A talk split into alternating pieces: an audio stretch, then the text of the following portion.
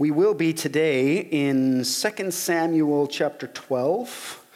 Um, so it's close to the beginning of your Bible, a couple of books in, um, and really kind of focuses on the life of David, which uh, we'll get to here in a second. But before we get there, um, I,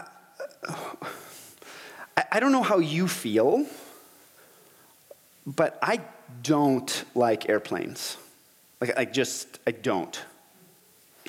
Um, I haven't flown on them often, but like I, I, when you get onto the when you get onto the plane, it's this tiny little tube that you sit in with hundreds of people.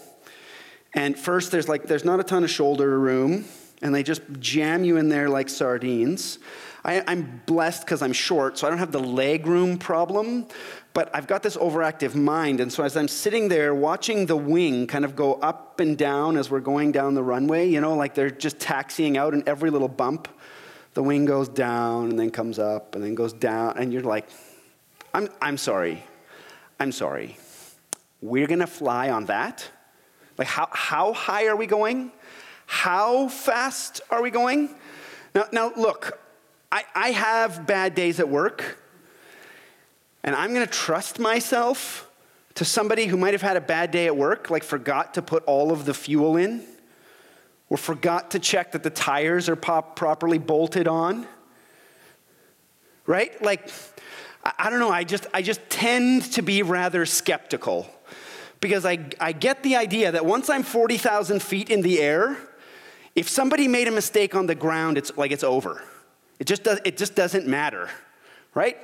Like, I don't know too many f- survived from, from 40,000 feet kinds of stories, right? Like, that, that's just the way that it is. So that's the way my heart thinks. I'm just like super skeptical about the catastrophe. And then I got my wife who sits beside me who's just like, she doesn't care. I, I don't know. I guess she just has better, like, a, a deeper faith in God, and that she's like, she's like, eh, oh, whatever, it's okay. And then she'll like tell me stupid stats like, oh, in 2010, there was only like 952 people that died in an airplane crash. I'm like, yeah, but that was 952 too many to start with. But she's like, yeah, yeah, but you don't understand. There was 27.8 million flights in 2010. And 952 people died. Yeah, still doesn't matter. 952 people died, and I don't want to be one of them. So I'm just not comfortable on the, on the, on the plane. The, the challenge, though, is, is that a lot, of, a lot of people feel that way about the church. Like, like when, when they look at the church, and they look at its track record, and they look at the damage that can be done, they go, I don't know if I'm going to sit in that seat. Right? And, and, we, ask, we ask the question like, doesn't all of that injustice, all of that historical injustice in the church, discount the message of the church? Doesn't it undermine what the church is doing? And therefore, why would I ever darken its doors? Why would I ever trust it? Why would I ever say, yeah, okay, I'm, I'm, I'm on board? And you, you know, like, uh, there's some fair critiques there. Christopher Hitchens, the, the late Christopher Hitchens, um, said in God is Not Great, uh, this is a quote, he said, violent, irrational, intolerant, allied to racism and tribalism and bigotry, invested in ignorance and hostile to free inquiry, contemptuous of women and coercive towards children, organized religion ought to have a great deal on its conscience. And isn't that true? I mean, there is an undeniable dark side to church history crusades, inquisitions, burnings, drownings, enslavings, imprisonings, lynchings, homophobia, and abuse. So, what do we do with all of that baggage? How do we understand it? How do we engage with it? Well, I think 2 Samuel 12 gives us a way to start understanding what we do with almost institutional corruption, institutional sin. So, if you would, in uh, 2 Samuel chapter 12, we're going to read the first seven verses, and at first you're going to think, huh? Bear with me. We'll get there. So, starting in verse 1, says, And the Lord sent Nathan to David. He came to him and said to him, There were two men in a certain city, the one rich and the other poor. The rich man had very many flocks and herds, but the poor man had nothing but one little ewe lamb, which he had bought. And he brought it up, and it grew up with him and with his children. It used to eat of his morsel and drink from his cup. Now, I don't treat my pets that way, but cool. And lie in his arms, and it was like a daughter to him. Now there came a traveler to the rich man, and he was unwilling to take one of his own flock or herd to prepare for the guests who had come to him. But he took the poor man's lamb and prepared it for the man who had come to him. Then David's anger was greatly kindled against the man, and he said to Nathan, As the Lord lives, the man who has done this deserves to die. And he shall restore the lamb fourfold because he did this thing, and because he had no pity. Nathan said to David, You are that man.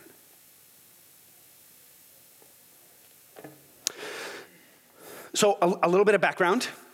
Because you're like, what is Nathan doing here? Like, what, what, what is this story all about? If you would just kind of squeeze back into, into uh, chapter 11, you would discover that um, David is at home in his palace by himself while he sent everybody off to war to conquer the lands that need to be conquered. And there he is, where, when he should have been with his troops, he should have been out there helping out, he should have been directing and being, being a king. Instead, he's sitting at home and he comes out onto his roof and he sees this beautiful woman bathing over there.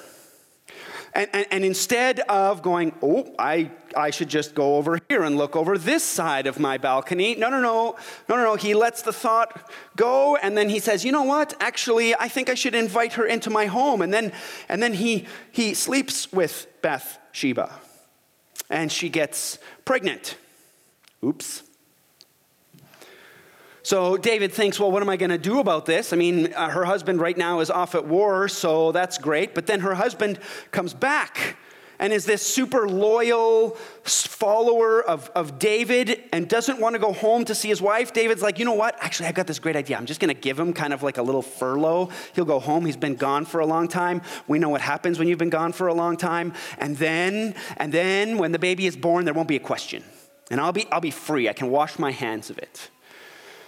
But this dumb Uriah is like, no, no, no, no. I'm so loyal to David that I'm gonna, I'm gonna sleep on the doorstep. And then David's like, well, what am I gonna do? Okay, so I'm gonna send a letter along to the general and I'm gonna say, look, you need to put Uriah at the front of the line. And you're gonna attack over here. And it will mean that it will be his certain death. And in so doing, then, I will hide my sin. And sure enough, Uriah dies. David thinks,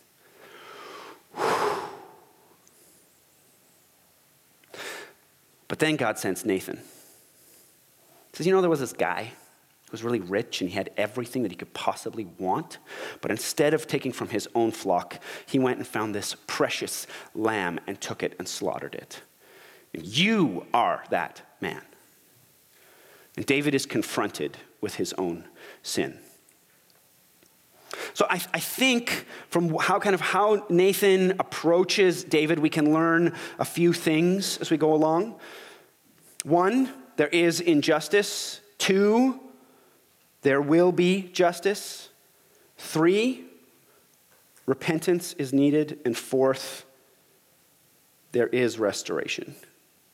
So, I'll start with the first one injustice.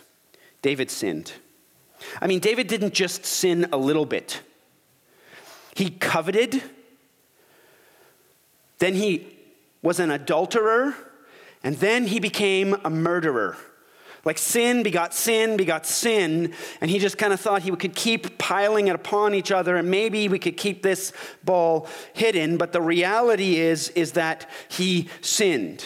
This man after God's own heart when, when Samuel comes to find David, God says, Don't look at outward appearance, but look at the heart, because that's what matters. And David is a man after my own heart. And here we have a man after God's own heart putting sin behind him and covering it up over and over and over again. When David goes to reflect on this in Psalm 51,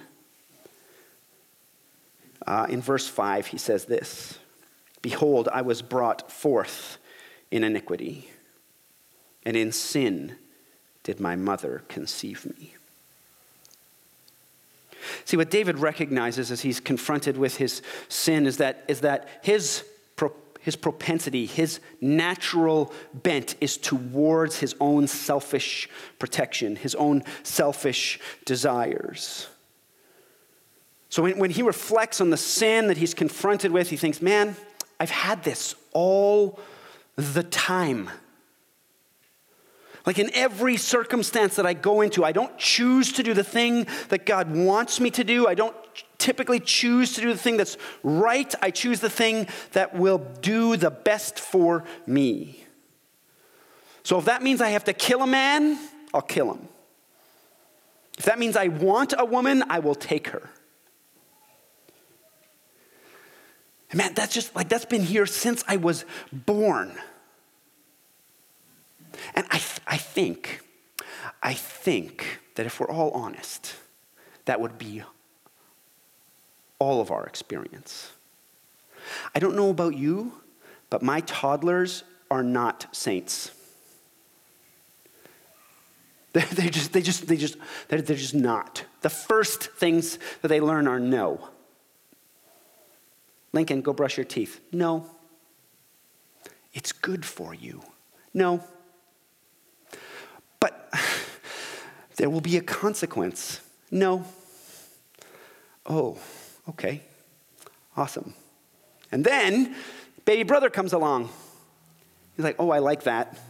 I'm going to take that and I'm going to walk over here. What did you just do? Well, that's mine. I was playing with it. No, you weren't. Yes, I was.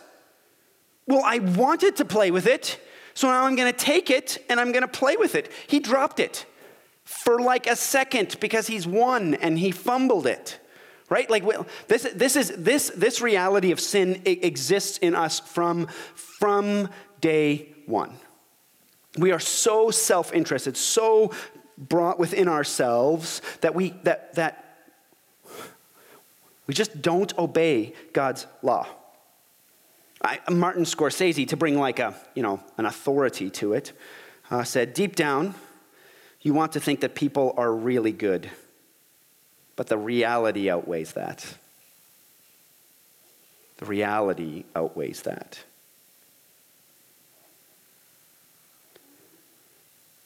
See, I think that if we have an honest picture of who we are, and we, we reflect on who we are, now we can start to understand how it's possible that some of the injustices in the church could have happened. See, we, we are innately self interested, drawn to power, easily corrupted, greedy, lustful lovers of ourselves. And so, when you have those kinds of people, it's no wonder that certain things happen that are just heinous. See, the other side, though, is this, this sin wasn't just simply a, a personal sin that David, that David kind of had on his own because he was king of Israel. He represented the body of Israel as its head. And he was represented God to the people in a way. Like God was supposed to be king, but Israel wanted a king, so here sat David as an intermediary, as a, as a representative, as the head of Israel. And so this sin wasn't just personal, it was institutional, it was national.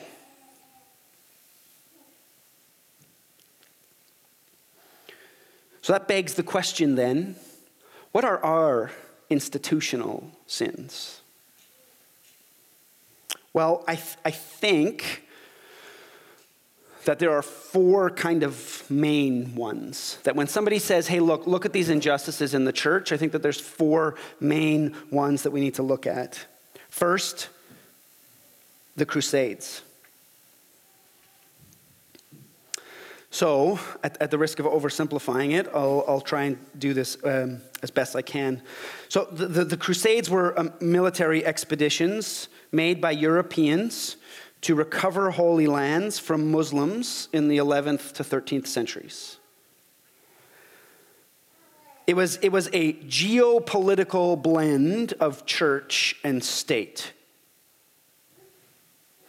And it wasn't necessarily about the advancement of the kingdom of God.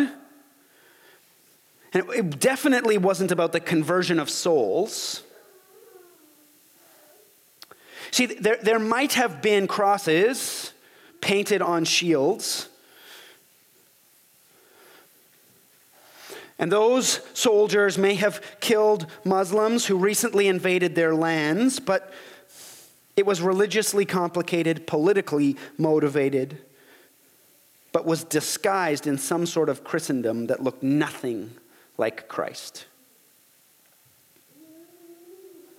But at, at, the same time, unlike popular myth, may, in many cases, battles were fought defensively to protect Christians from invading, uh, to protect Christians from invading Muslim attackers, or to reclaim land that had been lost to Muslim invaders.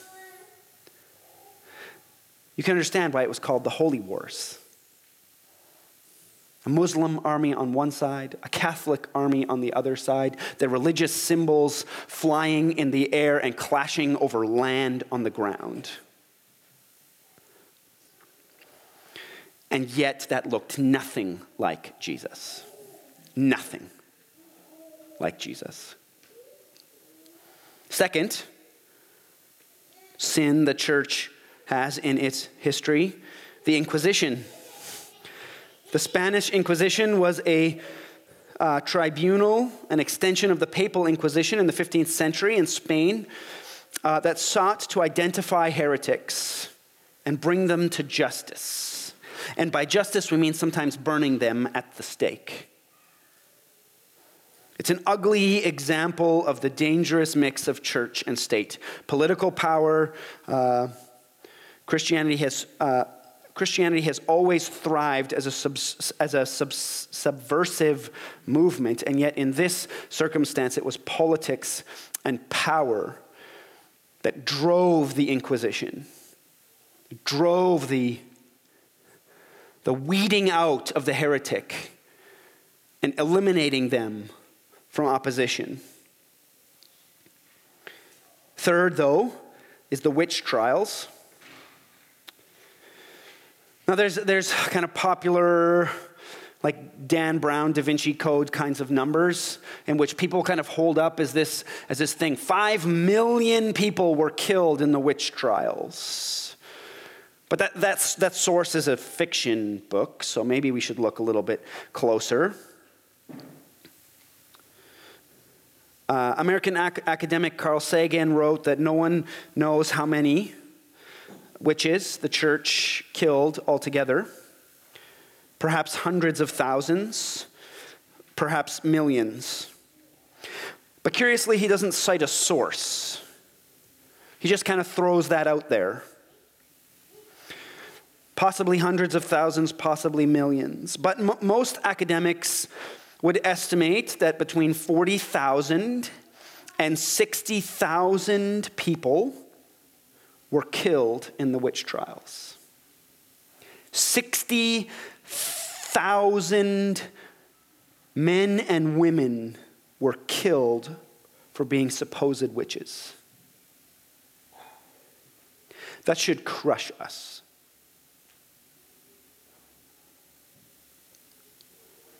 The most famous of these, uh, at least for us Canadians, uh, would be the Salem witch trials in, in uh, Massachusetts. Did I say that right? Massachusetts. That's right. Cool. Uh, so it's, it's popularly believed that thousands um, died there, but the, the reality, historians tell us that there were actually less than 25. Now, now don't, don't hear me wrong, though, is that that's 25 that should never have been lost due to the church. But it was less than 25.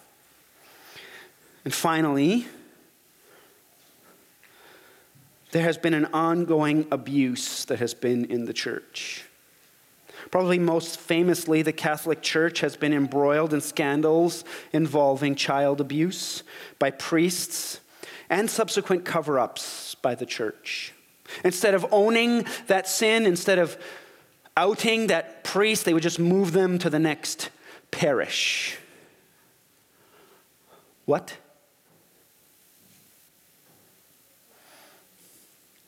But you see, it would be nice to say that that just happened in the churches out there.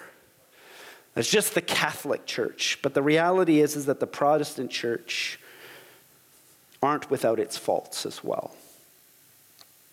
It's not only abuse of children, but abuse of women, abuse of power. I mean, we can look just in the last decade at Protestant churches in the United States and probably come up with at least 10 examples of people who have s- sexually abused or manipulated people, and we haven't even touched resident, residential schools.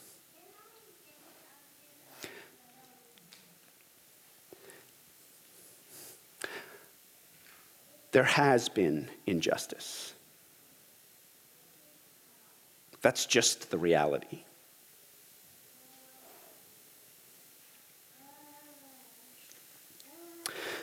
However, there is justice. See, D- David was held accountable. Right? In all of his attempts to keep the sin that he had thought was personal and private and hidden and well buttoned up, God did not. So God sends Nathan to confront David of his sin to say, You think you've got it all covered up, but guess what? I see what you have done. And when David is confronted with this anonymous person, his, his condemnation is of death. Like, whoever this guy is, this anonymous guy is, he deserves to die. His sin is so great that he deserves to die. Nathan's like, Well, I'm here to keep you accountable, David. You're the guy who sinned. Right. So now those, those proclamations of death are not so easy to swallow, and yet Paul reiterates that in Romans chapter 6, verse 23, when he says, The wages of sin is death. See that sin that so easily kind of comes up from when we're young and, and just kind of causes us to kind of bend inwards on ourselves and be crooked and justify all of those places that we ought not to justify, but we do anyways. That sin comes back with the paycheck of death. All of that work comes back with the paycheck of death because that is just.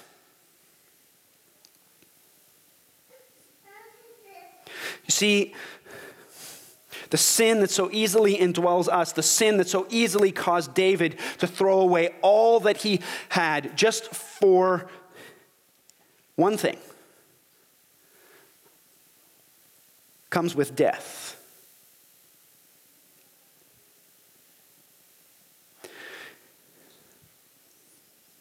And I think that's, that, should, that should be sobering to us.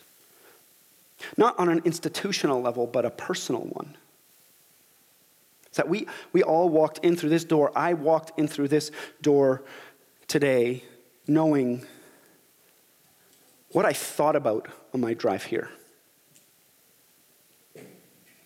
About how I treated my kids and when I lost my temper.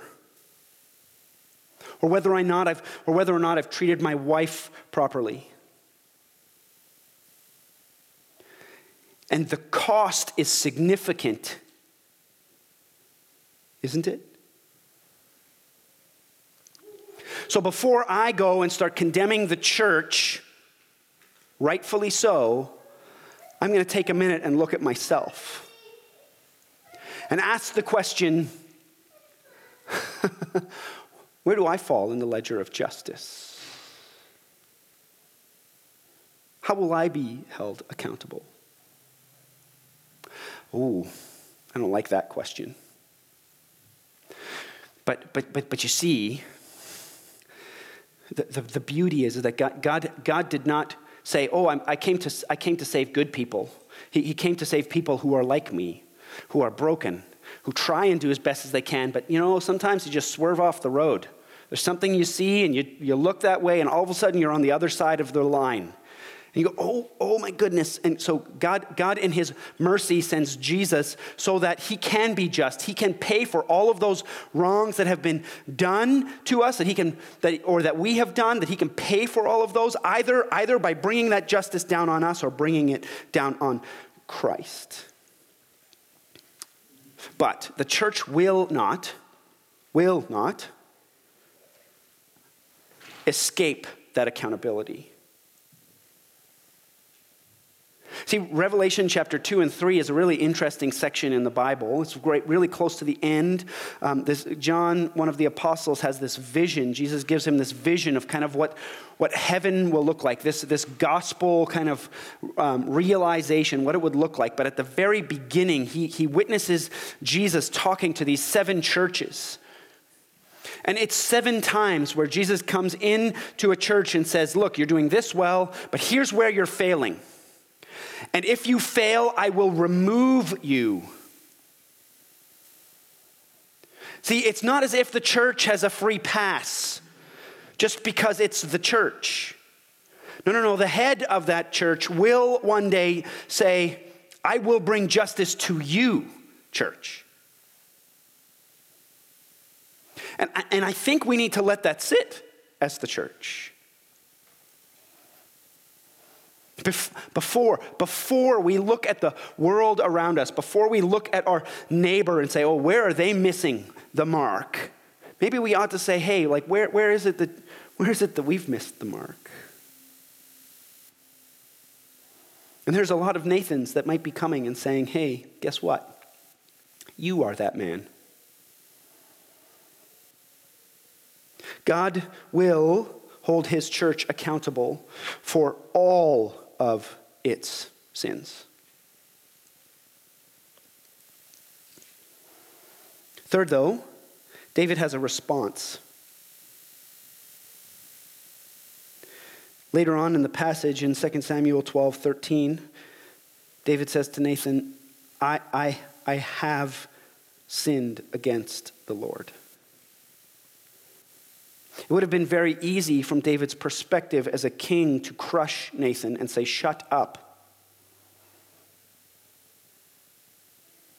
That never happened. You will never speak of it again, and I will kill you if you won't. But he didn't. David repented. When faced with his own sin, David's response was, I have sinned. That accusation landed on him, and instead of deflecting it, he owned it. In Psalm 51, verse 4, he says, Against you, being Lord, you only have I sinned and done what is evil in your sight. So, Psalm 51 is this reflection on this incident with Nathan and this whole kind of debacle that's happening. And he, he says, God, I've sinned against you. And some of us might think, wait a second. I think Bathsheba got sinned against. I think Uriah got sinned against. I think there's a few more people here than just God. One, one of the commentators, though, says, says that the way we need to think about it is this is that with all of the collateral damage to so many lives, um, how, how can David say this? How can David say, I've only sinned against God or I've sinned against you? The simple answer is that before lifting a hand against a fellow human being, we first shake our fist in God's face. If love of God precedes and enables love of neighbor, defiance of God precedes and enables abuse of neighbor. See, God was the most significant one sinned against. Before David sinned with Bathsheba, he said, You know what, God? I know you said do not commit adultery, but I don't care. Invite her in. His sin was primarily, firstly, against God. David was seduced by Bathsheba's beauty because he was no longer captivated by God's. It is the denial of God's beauty that bring about the same injustices throughout history. You see, Jesus said when he walked on this earth, My kingdom is not of this world. Yet we, brandish, we brandished military might to secure our borders in the Crusades. God forgave us when we were enemies, and yet we rooted out heretics and burnt them at the stake.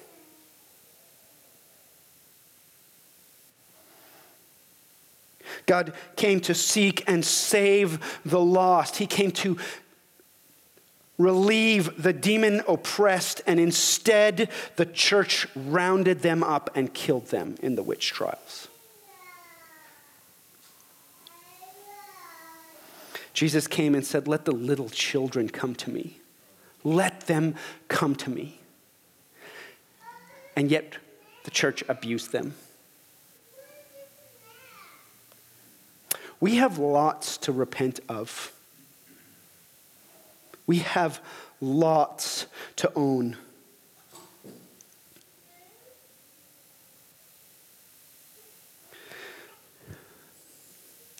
And you might think, though, that at this point, yeah, yeah, yeah, you see, just like you don't trust the plane,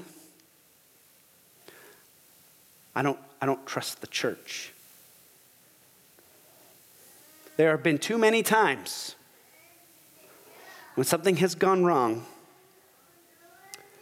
there's no way I will come in. And I guess, I guess my question to you is well, what, what then is the alternative? What, what then is the solution? You see, Christopher Hitchens threw stones at organized religion, saying that um, that, that was just uh, showed violence and bigotry and the whole laundry list. And we would say, yeah, you know what? That's totally been true. But his solution was atheism. Right? Like, let's just get rid of God because all that happens when you pull the God card is people get abused and things go wrong and crusades happen. So let's just get rid of that and let's just be good people.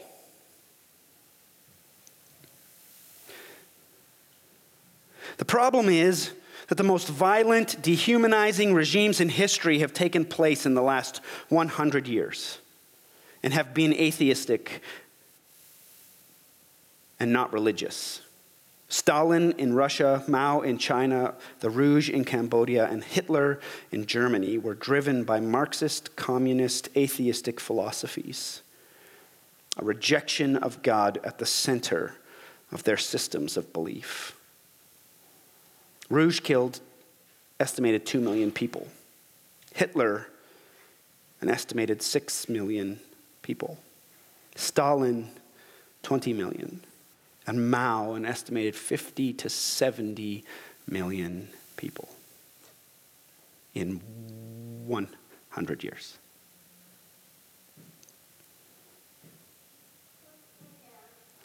See, in the last 500 years of, of so called Christian failure, and I, I, don't, I don't say that lightly, 200 to 250,000 people have been killed, mostly in geopolitical warfare. And yet, none of them, 250,000, is an, a heinous number. But the alternative that Hitchens espouses in the last 100 years has killed between 80 and 100 million people.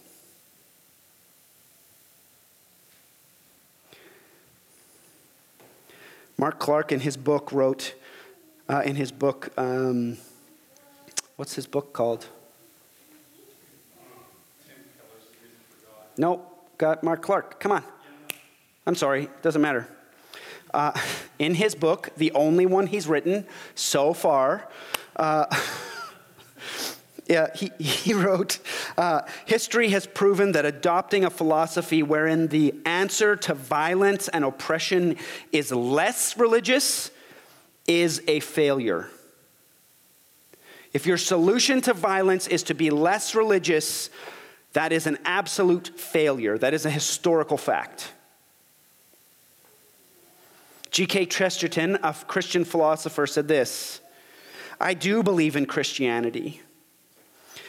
And, it's my impre- uh, uh, and my impression is that a system that a system must be divine, which has survived so much insane mismanagement. And I think he's right. I mean, if you look back on Christian history and you see what that looks like, and you think, man, the church is still standing today after all of that, there's something to it. There's something to it. And the reason is is because it's not the people in the church that make the church great. It's the person who's building the church that makes the church great. And, that, and that's the fourth piece is that we have restoration. There is a faithful God behind the failure who redeems it. See, in David's circumstances, his throne lasted forever. We have this account of David and all of the Psalms that he wrote, and we have the, the, the, person and lineage of Jesus because of David. And that wasn't David's doing, that was God's. See, God, in his faithfulness, looked at David and said, Yeah, you're broken. I'm going to keep you accountable. There will be consequences to your actions, but I'm faithful and I'm building my kingdom. And so, because you had a hiccup, doesn't mean that my plan isn't going to move forward. Sarah, uh, no, Rebecca McLaughlin, in her book Confronting Christianity, said this Christians were the first to found hospitals, and for all their moral failures, have done more in, in global terms to alleviate suffering than any other movement.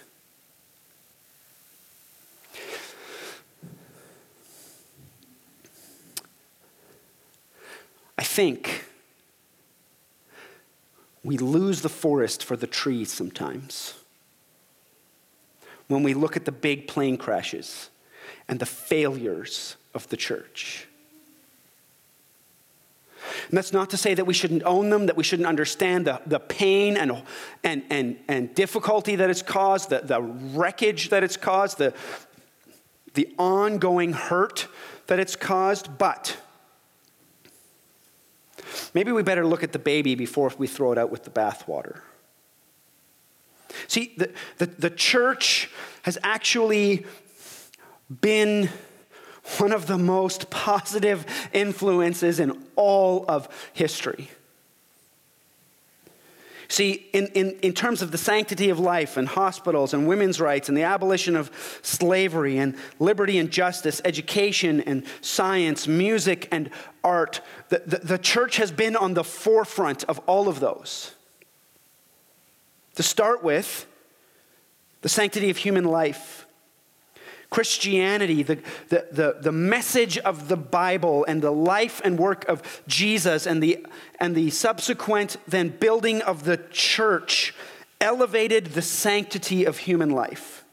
In the ancient Roman and Greece and Greece and other societies, human life was cheap and expendable, especially if you were a woman or a child. But the Christian message was no, no, no, no, no. Men and women are equally in the image of God. And so you cannot treat women differently. You just can't. And then from that, they, they opposed suicide and gladiator contest. The early church, motivated by the, by the gospel, opposed abortion and infanticide and abandonment of children. And in most Western societies today, infanticide and child abandonment are still illegal because of that reality.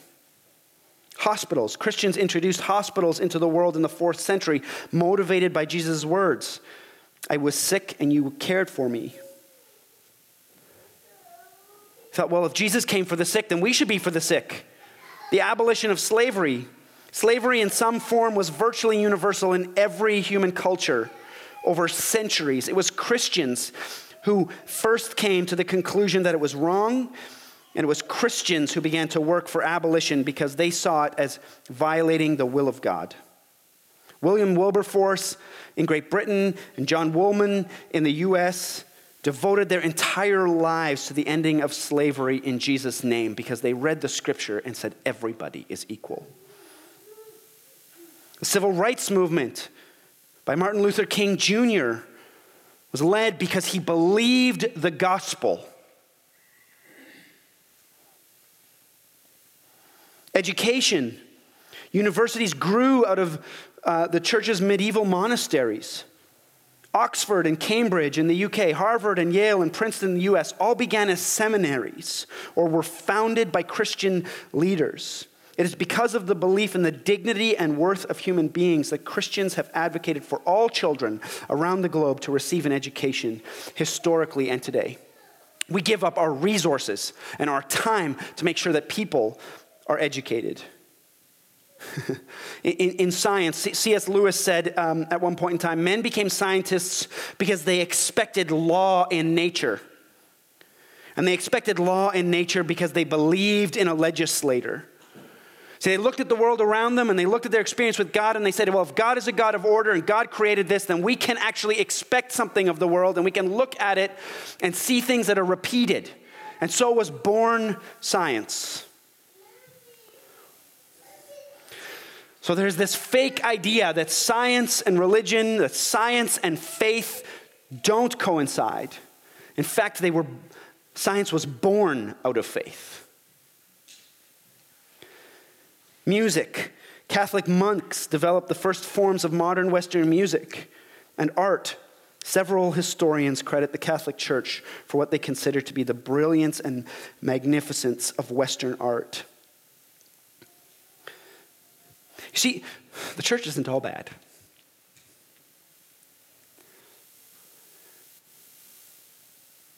But it's not, it's not due to us, it's due to a faithful God who, even though we sin, even though we do wrong things. He is faithful and restores. He takes all of that brokenness and brings out of it art and music and liberty and justice and education and science.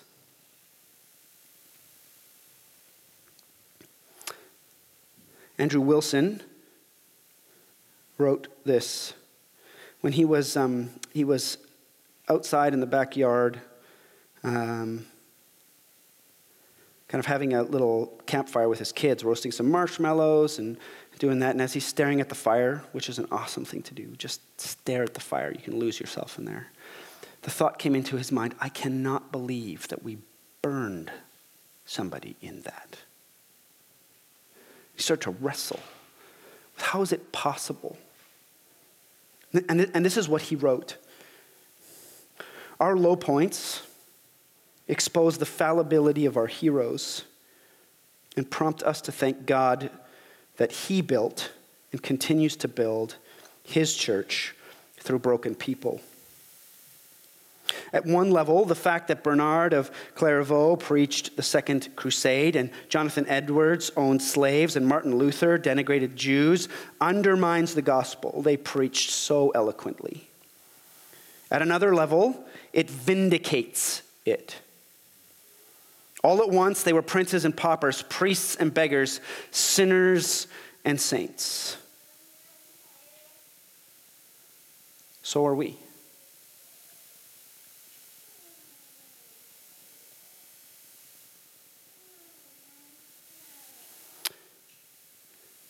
See, the, the beauty of the church is not that we're perfect, but that God is redeeming us. And that through that redemption, we have it. An honest reading of church history also makes the Bible's history far more applicable. There is no hint of a whitewash of Israel in Genesis or Judges. First Kings or Second Chronicles, the story of the early church is full of great achievements alongside rifts, squabbles, betrayals, and disappointments. Scripture paints God's people as a mighty yet flawed community, anointed by God yet afflicted by sin. When we find that our ancestors in church history have been similar, it should not surprise us. And I think that should actually be an encouragement is that we can look back at, at church history and say, yeah, we have, like, man, we have things to own and we have things to be accountable for, and we need to repent of all of that wrongness. Despite all of that, God continues to build his church, and he continues to bless the nations because of it. And that should be, that should be an encouragement to me personally because I know my last week looks a lot like David. But there's a God working in me that will use me despite myself to bless those around me. So, man, why wouldn't I want to be a part of what God is doing in the church? Why, why, why wouldn't I? Because it's His work.